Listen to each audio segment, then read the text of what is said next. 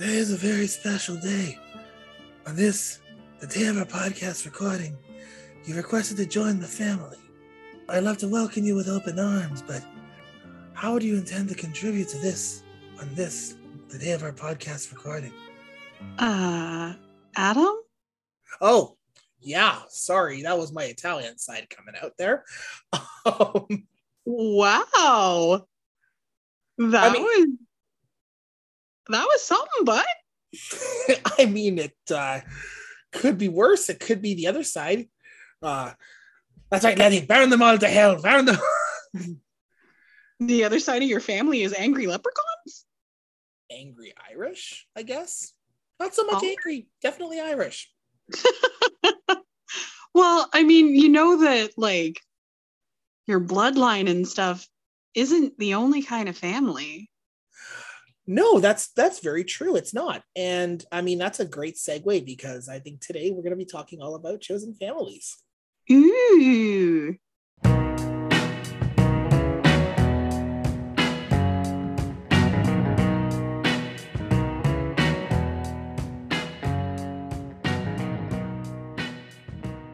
so, hi Becca. Hi, Adam. I feel like we haven't done this in a really long time. I mean in fairness we we did give our listeners a warning that the summer would be a crapshoot at best. I mean, that is fair. I've played so much baseball in the last few months that uh, I don't know when we would have had time to record. Oh, you mean the game of turning Becca into a lobster slowly but surely? I've seen it happen. Yes. yeah, I hey, I only turned purple once this year. Once. That that's that's good. Last year how many times was it? Three. Yeah, maybe 4. Uh, the fourth was debatable. I wouldn't say I was purple, just a very dark red. Hey, you know what? You wear red with aplomb. Thank you. You're welcome. I mean, I uh, I totally flirted with the "it hurts to move" moments a couple times this summer myself because ugh, Well, yeah, because you came up to my penny pincher tournament and you got a little bit of sun. I did that. Um, anyone who remembers our second our earlier podcast episode about grieving, we find we interned my grandmother in her burial this summer as well, uh, closer to home, and so I had to drive to do that. And I had my sunroof open, and I burned like a sun bitch in my car. And I also have hung out with you a couple times and burned like a sun bitch. And yeah, just a lot of burning, a lot of burning. And not, I have uh, my answer usually now, if it's not 100% baseball related, comes directly from TikTok. And when someone's like, oh, you should come outside, I'm just like, no. Why? Sun is a deadly laser. I'm not doing it. I burn in the shade. I have very, very pale skin. I am definitely British descent, and it shows. Yeah. Um I mean neither of us are as bad as Blue Eyes who has two settings, albino and lobster. Yeah, I'm, I'm one shade darker than her. yeah, I know. she's albino and I'm almost translucent. Like it's bad. And You know, of course, I- my keeps making jokes because you saw that burn that I got on Oh, my yeah. legs, Oh, yeah. and they're still they look like leather patches. And he keeps teasing me and saying that he wants to take a marker and draw stitches on because it looks like I have leather patches on my knees. It's accurate, folks.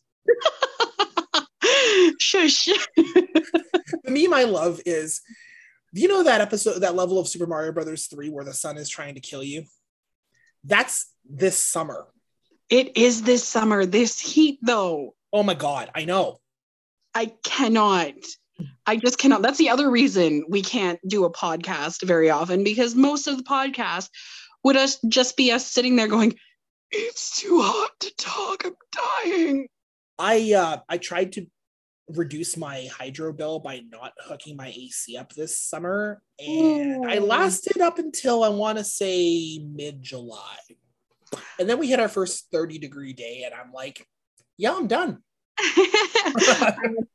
so my house is too old for me to have an air conditioner in. It will blow all of my breakers. Oh, that's fun. So we just have a series of fans and hope, and I go to the lake. Hopes and prayers, some duct tape, and a lake. yeah, pretty much, pretty much. Yeah. Mm-hmm. Yeah, that's small town living for you. Eh? Love living in a small town that was built on hope, prayer, and uranium. Hopefully, not active uranium. Oh, it's in the tailings pond. It's fine. I barely even glow in the dark anymore.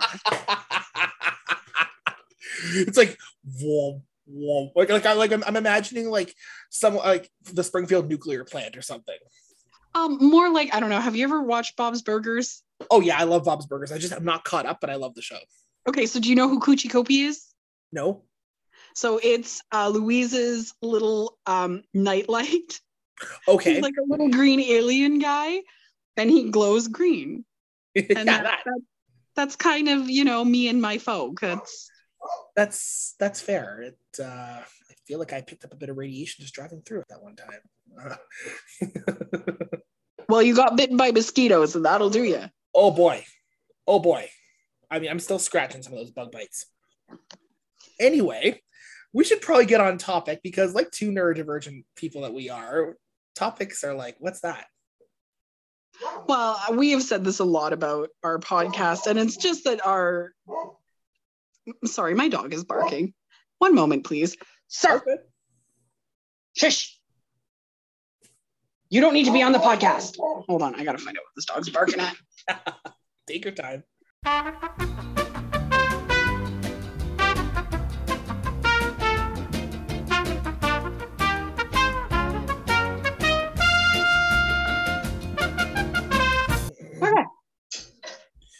So, I mean, in fairness, like, I mean, I think the reason people listen to us anyway is because we're so random with our, you know, and conversational. Well, and we've said it before that our podcast topics are more like a jumping off point. Like we'll start here and we're probably going to end up on raspberries, That's but cool. we'll get there eventually.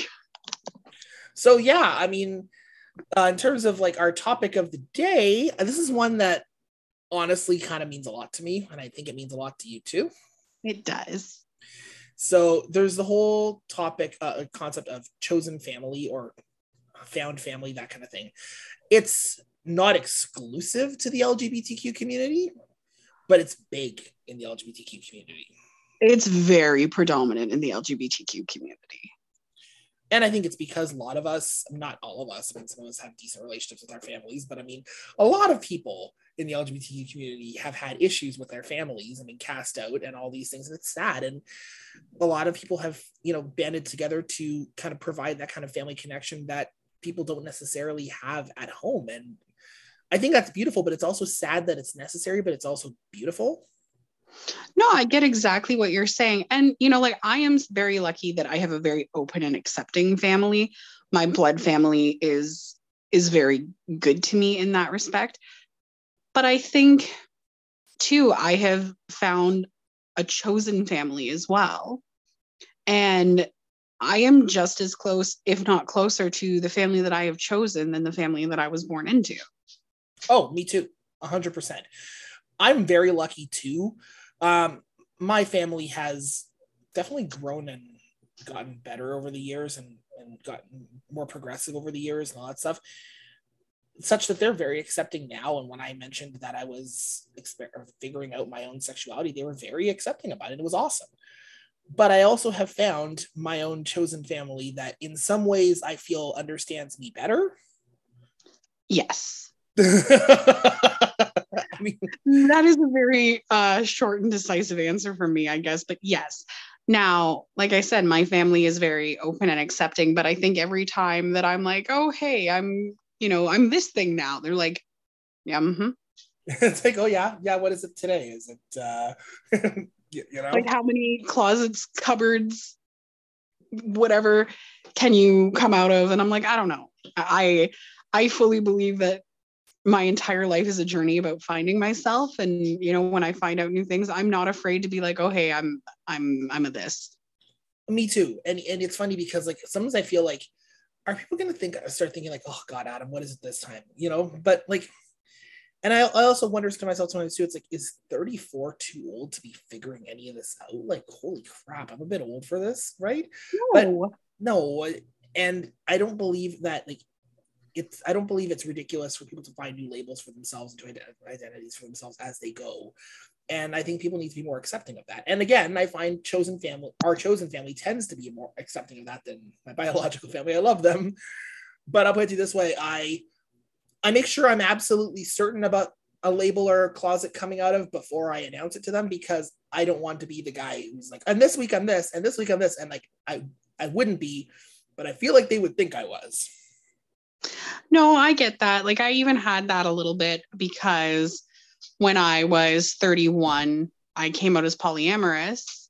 Yep. And then at, you know, 33, I am like, and I'm retired. Yeah. Uh, we tried it. It wasn't something that worked for me. I'm still a huge supporter of the community and I still, you know, talk about it in a podcast and this and that and the other thing, but it's just not something that I have the capability of doing right now. Yeah, exactly. And it's me from being, you know, the villain in someone else's story because I don't want to be toxic. You have to know when to call yourself on certain things. And this is one of the things I had to call myself on. And I was very lucky with my chosen family that they just kind of went like, yeah, all right. Yeah. Well, we love you no matter what, right? And I love you guys. Yeah. And that's exactly it. Like I went through this with a toxic relationship I was in maybe four or five years ago. And when I was breaking, when we broke up and I kind of processed it, I wasn't about to not assign blame where blame was due. But I also was thinking to myself, okay, but what parts of this weren't, what parts of your approach weren't working for you either? You know what I mean? And like that's not me saying, well, it's my fault that things are lost. No, no, no, no, no, no. I'm not self-gaslighting myself, but I think it's always important, like you said, to call yourself on your shit when you recognize things that aren't working too. Well, you have to take accountability for for yourself or you never grow. If you just want to say like, oh, well, they did this and they did that and they did the other thing, but you won't take any accountability for yourself and be like, okay, well, I I also Yeah. exasperated the issue by blah blah blah blah blah blah. We all have a part to play. Now it's different in situations of abuse and this and that. That is not what we're talking about. No. But we're talking about like in there's three sides to every story. There's your side, there's their side. And somewhere in there is the truth. A grad school classmate of mine described it as thesis, antithesis, synthesis. There, that's a great way to put it. And that's just it. But I mean, I honestly probably wouldn't have survived that crappy experience had it not been for my my found family. And very lucky that in some ways my found family took me back because Mm. I might have allowed myself to try to cut one off at that point, and I'm very ashamed of that. Now, in fairness, like there was because again, two uh, there was a there was issues on both sides when it came to that, but we could have easily worked that out. It wasn't a big deal. I allowed my then partner to push me to the point of wanting to end that friendship, and I regret that immensely. Well, and I mean, I can't say much because you know what I went through a few years ago. And I not only cut off one person, I cut off essentially my entire chosen family at one point. Well, except me.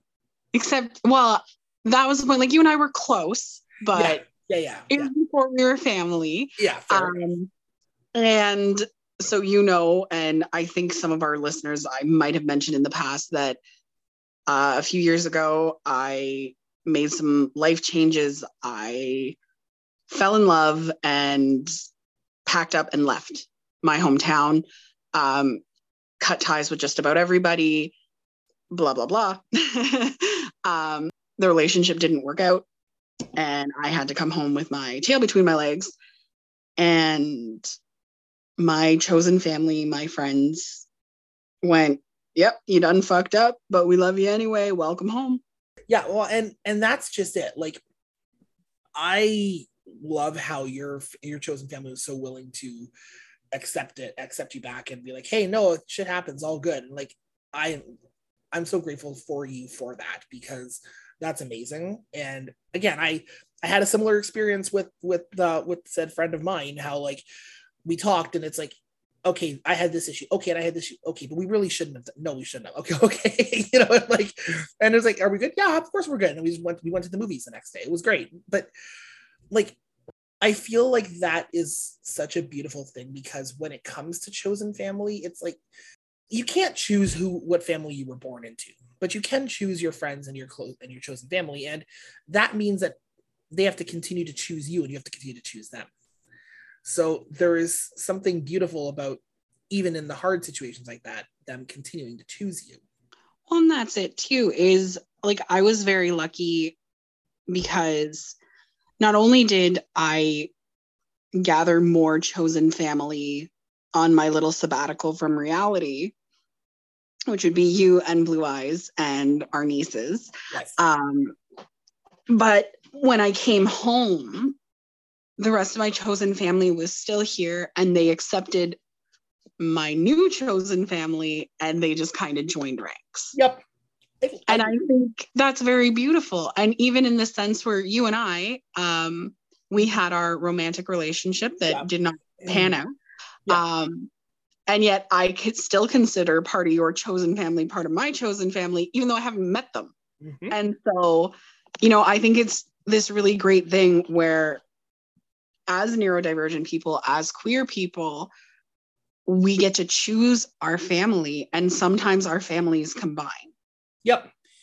And I just want to add that, like, especially as neurodivergent people, as queer people, as people who just don't fit into society. Let's be real. Um, you know, they're especially that that manifests in family situations too, because I, like I said at the beginning, I love my biological family to death. I don't always feel like they understand me. Exactly. And in situations like that, it's not that you're necessarily replacing a family that has cast you out because they're awful, because they're not.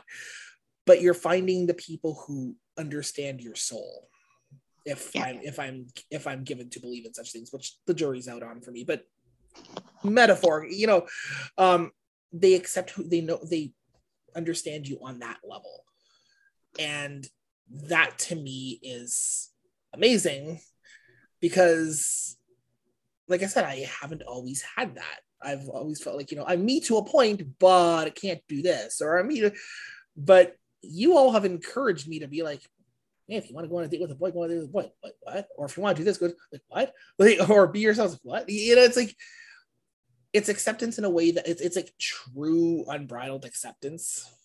Well, and even to the point, like I'll talk with my mom quite a bit. And a lot of times she says, You and Adam speak a different language. and it's true to a point because we do. We have a lot of terms that, you know, um, people who aren't neurodivergent are, or aren't part of our generation might accept or understand. Yeah. So it's this moment where you can just take off the mask and be exactly who you are. And I think that is so important because among among my chosen family, I can just be. Yep. I don't have to be anybody else. I don't have to do anything else. I can just be myself. And that is so important to me. And I know it's important to other people, queer, um, neurodivergent people. Just having that safe space is it's so refreshing. Oh, absolutely. And and I mean also like you know how there's that narrative that you get into your 30s, you're supposed to find your person, you get married, you build your family, you do the thing. I want to put out there that while nothing in my life has really gone as I thought it was going to go, except maybe getting a book published, but that was a pipe dream that became a reality. That, like, let's be real, so many people are like, "We'll want to write the next great novel," but like, who thinks they're actually going to do it? you know what I mean? And like, but I didn't expect my life to go the way it has gone, uh, long and short of it. And I haven't done the traditional find my person, get married, have kids, all these things, start a family, but I have started a family and to me, that's why it matters so much, is because even though I haven't done it in the traditional way, my 30s are still defined by my family and my family. Absolutely. You know? And I love that. No, I get that because, like, So for me, I've never really wanted anything super traditional. I think the only traditional thing I ever wanted is marriage. I was never really was kind of back and forth about kids and this and that. But when I look at it, I have my bonus child. Um, I have amazing nieces and nephews. I have this whole family that loves me so much, and I have everything that I need. I don't need to do the traditional approach because my chosen family is exactly what I need and want. Yep, I completely agree with you on that. Um, like, and you called me on this recently, but like, I've been pretty like, I I both believe in marriage and love marriage, and I'm skeptical of marriage because I've seen it fall apart from my own family experience, and I've seen you know, but I believe in it in terms of express like standing and expressing your love for another human being and how you want to spend forever with them and all that stuff. And I think that's beautiful. I really do. I've also I also grew up in a pretty traditional household where like marriage and kids and all that stuff is kind of an expected thing. And I always thought I wanted that. And to be honest, part of me does want that. I, I do want to be a dad. I do want to, uh, you know, get married and uh, have kids and all that stuff. And I would even cohabitate with someone. But all of these things have to be with the right person or people in my case, because Absolutely. I won't just jump into anything with with the first random that wants that because again, as you said, as it stands right now, my chosen family pretty much meets all my needs and I appreciate their existence in my life and I feel like my family side is satisfied. So if you want me to jump into doing all those things with you, you gotta really meet me where I'm at and impress me because I've got family. you know, like no, I totally get that. Um, like I totally get what you're saying about that because I think it takes a very special person to, or people to change your wants and help with like when you're in your 30s and you kind of have to restart or reset what you thought your life was going to look like mm-hmm.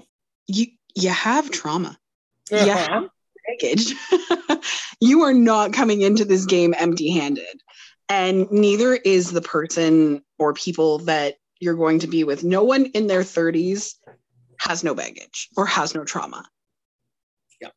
It, it, it's just not going to happen. Yeah. And so I think it takes a very special person, again, or people to make you even want to really try. You know, you're going, okay, well, I've already done this and I've already done that, and I've already had my heart ripped out and turned into hamburger. You know, that other person put it through the blender and those people then stomped on what was left of it. Do I really want to even, like, I'm okay on my own, I'm good. Yeah. Or do I want to do anything more than just some casual dating? And then you meet someone, whether it be a new person or someone that's already in your life, and all of a sudden it makes sense and it's worth trying. Yeah. And you don't know how it's going to work. You just want it to. Yep, absolutely. And at the end of the day, I'm a hopeless romantic. I really am. Yes, you and, are. despite my baggage, I am a hopeless romantic. You can you can modify the expression, but you can't change the fact that it's there. No, and I think you know what. There's nothing wrong with being romantic in this world. There's nothing wrong in believing in true love it, it doesn't necessarily have to be the definition that we've all been spoon fed our whole lives. I think true love can be with one person, it can be with 12 people, it can be with whoever and whatever you want. And it doesn't have to be romantic love either. True love can be platonic love. True love can be, you know, like I think love is not a finite resource like people claim it is traditionally. It, well, and that's exactly it. And one of the things that I've always said about uh, being uh, polyam is, you know, someone will be like, "Oh, well, who's your favorite?" Excuse me. What? I know. Like when, when you're dating more than one person, who's your favorite? Well, that's like turning to someone and being like, "Well, who's your favorite kid?" Yeah. Well, I can't choose that because I love them all. Well, a derp. Uh, yeah. Like, and I think that's the easiest way I've managed to explain it to my friends who are interested in the lifestyle, like maybe not interested in in being part of the lifestyle, but they're like, the fuck did you just do? You were you were dating like three people at one time? Mm-hmm. I was, yeah. Mm-hmm. I did that. Well, which one was your favorite? I beg pardon? well, don't you naturally just find end up end up finding one more attractive? It's like that's like asking me if I prefer white chocolate or milk chocolate or dark chocolate or a chocolate souffle. I like them all. They're all fire, freaking delicious. And get me get me high enough, I'll probably devour them all at once. So I mean, that's it's people think that they have like love is finite and you have the limited resource to go around, but it's not. And I, I think a lot of that to do is to do with the way we're taught about it. Yeah. And the same thing goes with family. Like you hear the saying all the time, blood's thicker than water. That's not the whole saying. And you're only taking the part of it that you think proves your point. The entire quote is actually um, the blood of the covenant is thicker than the water of the womb. Yep.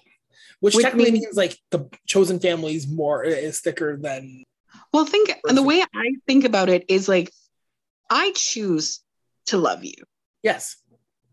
Uh, you did not you aren't just part of my life. Well, I mean you are, but we weren't born into the same family. No one's going to be like, well, that's Adam. You have to love him because he has, you know, the same bloodline as you. Yeah. It'd be really weird if we did. But let's, let's um, pray that's not true somewhere down the line. Let's pray that's not true. um, but I choose to love you. I choose to have you as part of my life. Yeah.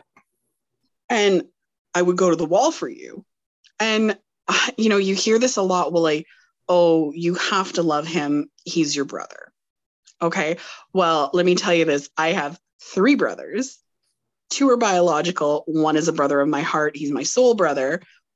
I have a far deeper connection to the brother that I chose than the two that I of the family that I was born into. Yep. Part of that might be because, you know, I'm 36 years younger than one and 23 years younger than the other.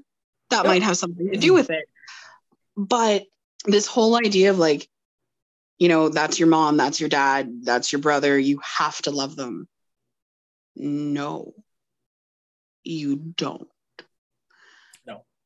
Um, they don't take into account how toxic some family members are, some how nar- narcissistic some family members are, the damage that some family can do to you. And so, no. like I have my my grandmother who was probably one of the greatest loves of my life Yeah. she was not technically my grandmother at all. She was my mother's best friend.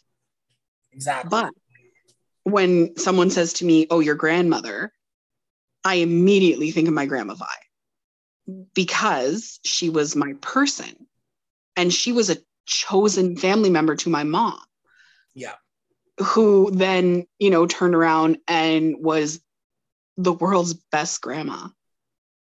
And but that's that's a chosen family well absolutely and i mean like so in my own case i'm not going to name names but i have a family member on my dad's side who i love this person but i also can't see them for large doses. Small dose family members. I have a few of those. Yeah yeah. There this person is judgy fat shames me, but has been condescending to me. But always when you call them on it, it's oh, I say these things because I love you. And then when I when I act make a stink about it in the family, I get basically seen as the crazy one because oh, this person does this because they love you and they're older, so you just have to roll with it, Adam. And it's like, no, no, I don't. like I if I feel thoroughly disrespected, I don't have to roll with that. That's and whereas see, and, and this person is like an aunt uncle type character. Yeah. Me myself in my chosen family role as uncle to our nieces and my nephews and all that stuff like that. I try to be the cool uncle. I'm like the one who has a cool relationship with them. I'll I'll watch anime with them. I'll talk about nerdy stuff with them. Like because I know what it's like to both have an amazing aunt uncle that I love and have a we need a gender neutral term for that. Um, and have a aunt uncle who I love but also can't be around. And I don't want to be that. I want to be the former one. No, I get that. And I think a lot of it is to do with the age. And that is not dismissing it.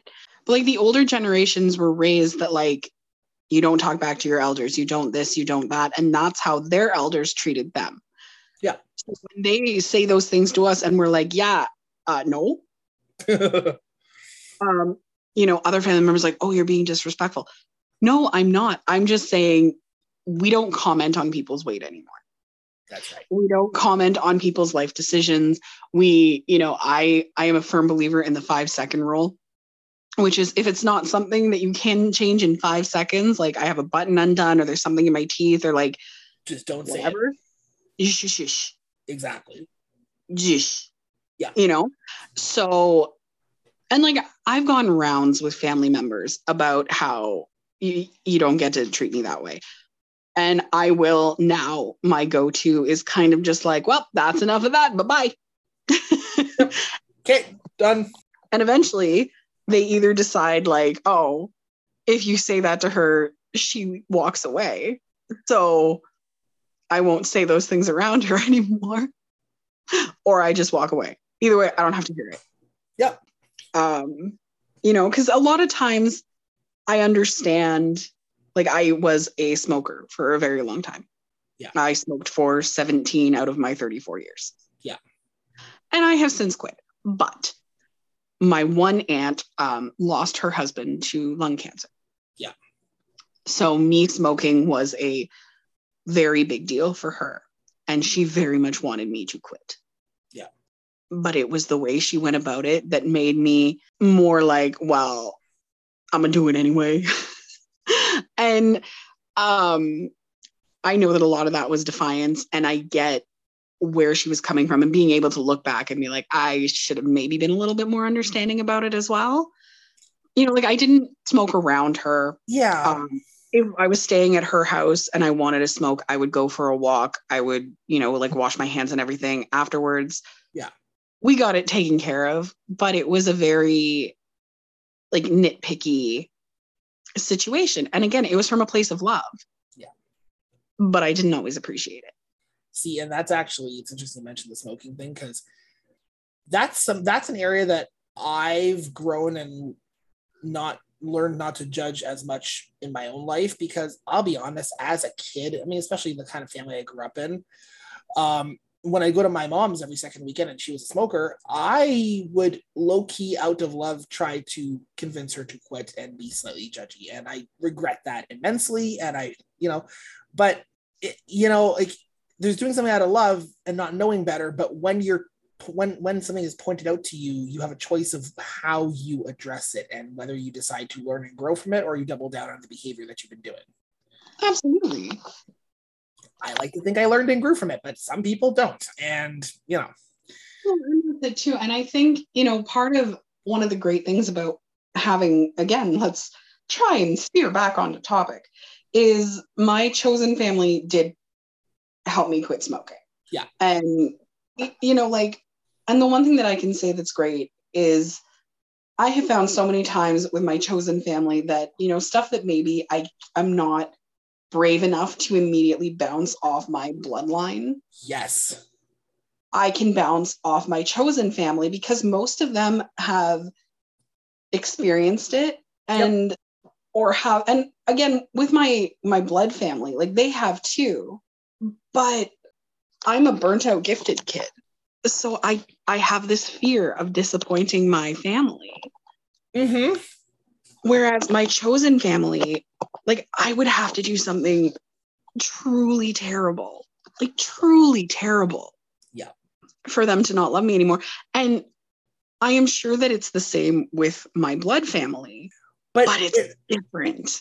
Okay. And if I may extrapolate on why it's different, how it feels to you, because I think I know what you mean. even if no matter how close you are with your biological family and how good of a relationship you have with your biological family and i like to think in the modern day i have a pretty good relationship with mine um, there's always that feeling of walking on eggshells around them because of life and history and all these things. You kind of revert in part to being the teenager you were when you left the house.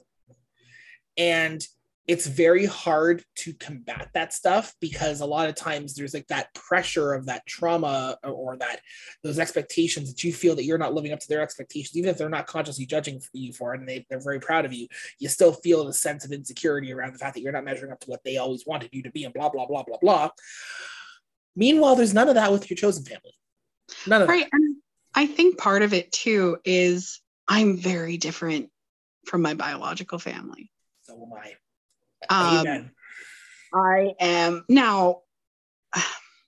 My family is made of black sheeps and rebels. I will put that out there 100%. But I am, so my family is all boomers. I think we've talked about that. Like my family is an older family. My mom was born in 46. Yeah. Your mom's Um, older than both my parents, well, both my biological parents and my stepmom. Yeah. Yeah. Um, my mom is like old enough to be my grandmother, technically. And, um, you know, so my mom loves that I am, I'm very open. I'm very, I have been out since I was like 16 years old. And I've always just been kind of loud and proud. And I, I do what I want to do. Yeah. And my mom loves that. And I think sometimes she also hates it because it has never stopped me. Like she's my mom and I love her and I will call her out every time. and you know, it's it's we are so lucky in our generation in a way that we have been given more ability to be who we are. You know, Yeah. We have the luxury of knowing and talking about our mental health. We have the luxury, you know, because I can remember even when we were kids, you didn't hear ADHD tossed around a lot. You didn't hear um, autism tossed around a lot. You know what you heard? Oh, that kid's weird. That kid's too energetic. That kid's too much. That kid's too needy. That kid's a troublemaker. Yep. That kid's a jackass. Yep. You heard that a lot, a lot, a lot. Like I have, I have friends, close chosen family members who were those kids. Mhm. And you wouldn't know it now. Knowing them now is it's very different. Well, one would hope that it's very different from knowing them when they're seven years old when we're in our 30s. One would excuse me. Um but you know like there, there just weren't these terms. And i think having this knowledge at our fingertips and being able to say like hey i have adhd i am an autistic person. And people are like oh all right then.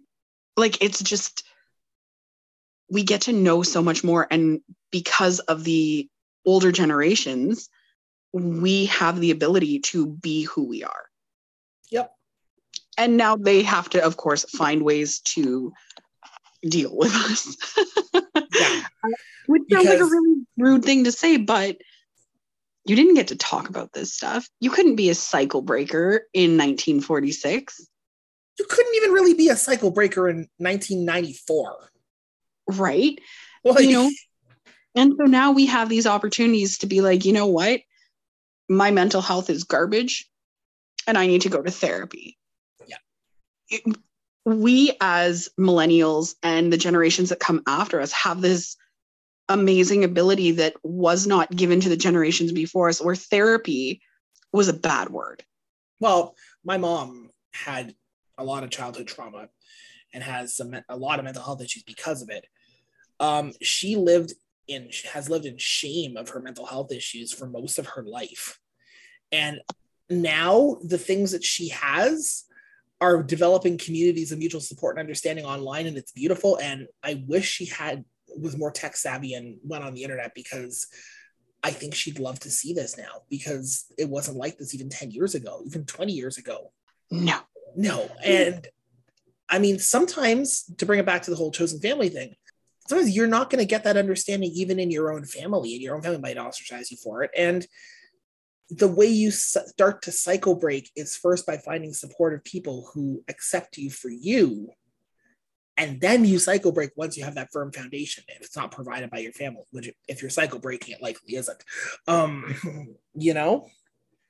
No i absolutely agree. And you know i love watching the younger generation so the kids in our lives. Um my child uh, our nieces yeah um, you know they're so much stronger i mean i wouldn't say stronger well, no, okay. So they have more freedom to be yes. strong. Yes. That is, is how I should phrase that because, you know, like I knew that there was something different about me by the time I was like nine years old. Yeah. I, I knew that I liked girls. I knew that I wasn't just like all the other girls in my class. Like I just knew that.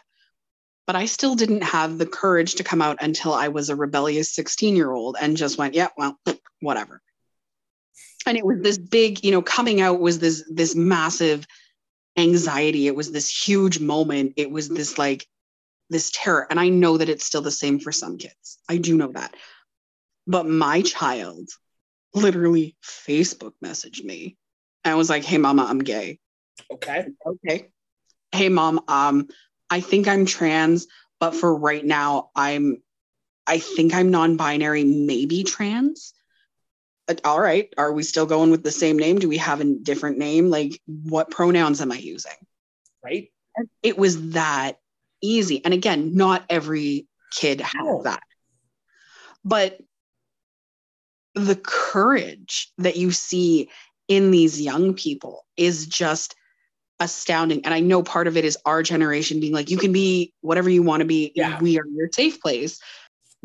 But like I have always lived by the quote, be the change you want to see in the world. So have I.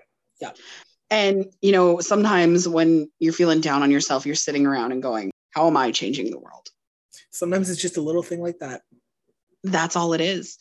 And like we say that like it's nothing, but so now the kids in our lives don't have that same coming out trauma that we did. They don't have the internalized homophobia. They don't have the religious trauma well, I mean, I just think about it and like, okay, how do I? I have a lot to say. So, thankfully, we have a podcast. Sweet. A funny thing that. so, I love my stepmom and my dad to death. Yes. But when my stepmom and my dad got married, and my stepmom had never been a parent before, and she was all of a sudden parenting a neurodivergent child, mm. she and I did not have an easy time of it. Now, that being said, I have nothing but respect for her and I, I love her to death. I learned how to stand up for myself by fighting with my parents a lot. I also learned that, at least at that point, it wasn't safe to talk about certain things with my parents. So I just did my own thing at school. Um, you want to talk about people making a difference in people's lives? My mom who I only saw every second weekend when I was a kid because that was the arrangement we had, listened to me and didn't immediately send me to my room when I said something that she didn't agree with or, or I proposed something that she found annoying or, you know, or if we did have a spat, we took a few minutes out, talked about to cool down, came back and talked about it. I cannot stress to you enough the importance of that because without whether she realized it or not, she was teaching a neurodivergent kid a how to emotionally self-regulate which is huge. And i'm going to say it right now saved me from way more mental health issues than i that i could have had. And two actually listened. And that like she probably doesn't you know, like eh, most people don't think like oh, I did so many good things for that person. Like spend every waking like minute thinking about that, right? But like that is exactly the kind of seemingly small yet huge difference you can make in your kid's life if you just try. And I, I mean, and I think about it too. Like, I'm grateful for that because that helped me be who I am today and who how I am with my chosen nieces and nephews and how I want to be but then also it goes both ways because my chosen family has helped me come to terms with a lot of things too. Like I it took me 20 odd, 30 odd years and a few crappy relationships and a lot of soul searching to realize that I was polyamorous. A lot more to realize I was potentially pansexual. I'm, I'm working on that, but I'm definitely not straight. Um, I, I definitely like the purple and, and pink colors, shall we say. So, yeah. Um, but all this took me so long to figure out. And I mean, part of it, I felt comfortable talking with my mom about this stuff, but recently I've realized it's okay to talk to my stepmom and my dad as well, and it's been great. But that took a little bit longer because of everything, but it's been great. But then I look at how our chosen nieces and nephews are, and frig, niece Emerald was just like, hey, I'm dating two people now. Okay, cool. One of them's a girl, one of them's trans. Okay, cool. and and I'm just like, I'm saying okay, cool because it, it genuinely is cool. But part of me just sitting there thinking like, huh, like how I had to do all that. How did you get the cheat code?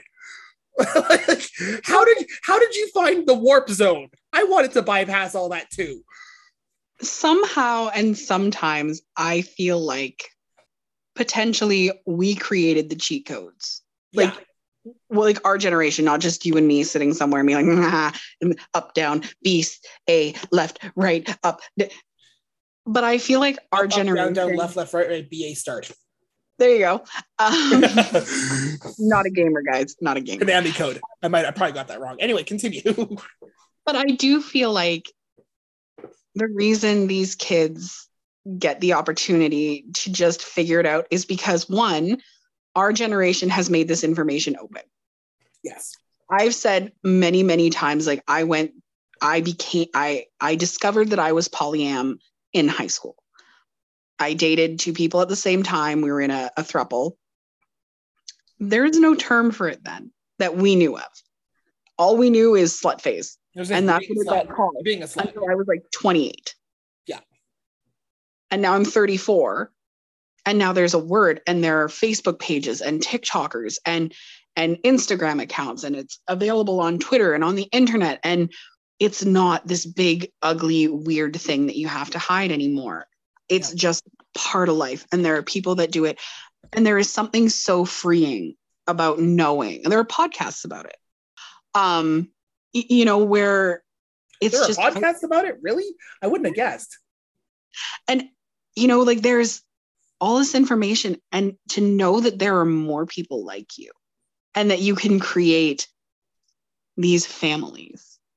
Well, and like to your point about the whole words not existing, uh, and like people often say, well, why do you need to label yourself? You just are who you are. Like, and you know what? If that works for you, great. Labels are a contentious thing. But a lot of times labels not only lead to, in the case of neurodivergence, uh, official diagnosis and supports, but in terms of other things like the queer communities and, and even neurodivergence and all that stuff, labels allow you to kind of nail down this is how my brain is. And when you know that, when you understand a, that in a concrete way, you know where to go look to find people like you and you can find communities and find support and you know, all these things and you understand yourself better like i always felt like the weird kind of like klutzy effeminate more effeminate guy and that kind of thing. And in more recent times i've, I've learned um, adhd and autism but also you know gender nonconforming is a word. Like you know you can or gender queer is a word you know you like where you're you're queering your experience of gender even if you identify as a gender. Like these are so many concepts that we didn't have. And I, I agree that we're giving that to this generation which is why i love seeing our, our nieces and nephews being like oh i think i'm this it's just like i find it refreshing but part of me wishes we didn't have to be the trailblazers, but I'm also grateful that we were. Well, and you know, we took up the mantle from people that were, you know, starting their own journeys and you know, the mantle's just going to keep getting passed down through all of this until there's just going to be acceptance for all of it, which is the end goal and it's amazing. Yeah, where you know, you don't have to be like like sometimes I feel like I pull out my Rolodex of terms every time. Oh, what are we what are we doing this time? Uh, is this a polyam thing? Is this a pansexual thing? Is this an ADHD thing? Is this a queer thing? Is this a you know?